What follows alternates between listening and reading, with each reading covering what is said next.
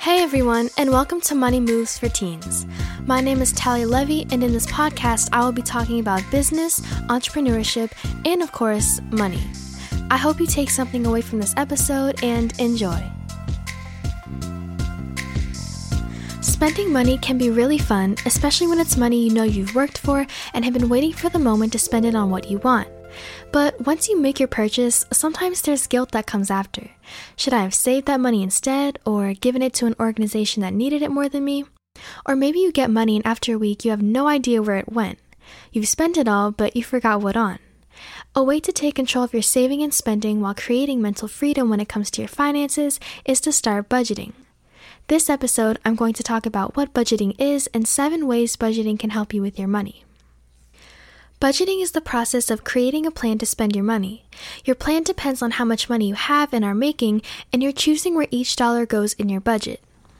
Some people think of having a budget as restricting and that it's holding them back from their spending when it's actually just the opposite. Having a plan for your money creates freedom for you when it comes to spending, and there are so many reasons why budgeting is helpful. As a teenager, there won't be too many expenses when it comes to our budgets, but even starting at a basic level now will prepare you for adulthood when there will be many bills and things you need to account for. The first reason why making a plan for your money is good is because you can eliminate the guilt you have after making a purchase. As I mentioned in my introduction, you may start to second guess if buying that shirt was well worth the money or if the money could have been spent on something else. Or maybe your parents are the ones questioning your spending habits. The way budgeting comes into play is say you make $20 for every lawn you mow. You mow two lawns every weekend, making you $40 in a week and $160 in a month.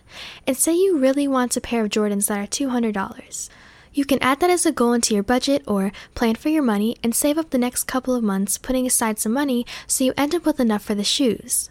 So, for example, you put 60% of your monthly income into the shoes goal, then save the other 40% for the longer term. Every month you are putting in around $100 for the shoes, so two months from now you can buy them. You won't feel as guilty because you know you've been saving your money for the long term alongside your short term savings for the shoes. You know that was a goal of yours that you've been saving up for for some time, and now you deserve the shoes. The next reason why budgeting is so helpful is because you won't rely on your impulses to make the purchases. You've already decided how much money you plan to spend, so if something catches your eye at the mall, you can look back at your budget in your spending category and decide if you have enough money. This creates self control, and as I mentioned in my first episode, it's so simple to just swipe a card and buy something. So, having a budget helps to lessen your impulse purchases because there is a plan holding you accountable to your spending. Also, like I was talking about before, with creating a specific savings goal for shoes, doing that creates a plan in advance and gives you time to decide if it's a good buy. So, before you spend a large amount of money, it's a good idea to give the thought some time instead of instantly buying and regretting it later. The third reason having a budget is helpful is because you can reveal bad spending habits and cut back on unnecessary expenses. Again, I don't think as teens we're finding unused gym memberships and magazine subscriptions, but sometimes we may wonder where our birthday money went. If you're constantly wondering where your money is going, a budget can work in your favor. Not to be confused with tracking your spending, budgeting is going to help you clearly indicate where you want to spend your money and it sets up a plan for the future. Tracking your spending is looking at what your past self did. You might need to start with that though to learn what to plan for in your budget. So, taking a month to track what you spend can help you see all the places you're spending your money, and it can reveal your habits, such as maybe spending most of your money at concessions at school games. You can then make it clear in your budget or your future plan that you will only spend X amount of money a month on that certain thing, and you can cut back on the unnecessary spending. Also, if even after you track your spending and are starting to budget, if you're not sticking to your plan for some reason, that can further reveal what bad spending habits you have, and you can figure out how you want to fix them to save money. The fourth reason having a budget is a good idea is because it can be shared with family. As I mentioned before, if your parents are constantly asking you about how you're managing your money, you can make it clear to them that you have a plan, and by sharing that plan with them, they can be put at ease the next time you take out money to pay for some food because they know you've accounted for it. Also, when you create specific saving goals, it can be nice to let them know about it so they understand what you're working towards and how you plan to set up your budget accordingly. And if you and your family check in regularly about meeting certain saving goals or talking about what you spend your money on the most, you can be held more accountable to your budget because you know someone is waiting to hear about how you did and it can create good conversation around money with family members. The fifth pro to budgeting as a teenager is that it will create good habits for later. Learning to allocate your money into different areas will help you understand the importance of making a plan for your money so you know exactly where it is going and you're not wasting it on unnecessary things. The sixth reason to budget, which may come in a little later when there are more expenses, is that you can relax and sleep well knowing you've accounted for everything you need. You know you're saving enough for your future car, you know you're giving enough money to different causes, and you know you're putting enough aside to pay for families' gifts during the holidays. In the future, you'll be at ease knowing you've put money aside for the bills, groceries, your child's education.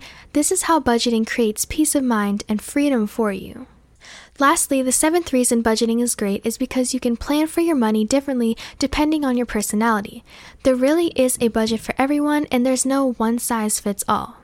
If you really want to look at every detail, there are plans where that's possible. If that seems like too much work and you would get discouraged on day one, you can go a simpler route and do a simple percentage split of the money you make into different categories. You may find you like to budget differently than your parents, and that's perfectly okay. I am planning on doing a part two of this topic on budgeting, where I'll go over the different methods you can use to budget and what you may be budgeting for as a teenager. So, those were the seven reasons why budgeting is so beneficial. You won't feel guilty spending money, you make less harmful impulse purchases, and you can cut back on unnecessary expenses. Also, you have the option to share your plan with family, it creates good habits for later, it creates peace of mind, and there are so many types of budgets depending on your personality. I explained what a budget is and how it can help, and next week I will follow up with different types of budgets to use and what you can start to plan for at this age. Thank you so much for listening to this week's episode. I hope you got something out of it and feel free to reach out to me with any questions through my social media. You can find me on Twitter at Money Moves for Teens and on my website at moneymovesforteens.weebly.com. All the links will be in this episode description. I hope to see you next week. Bye.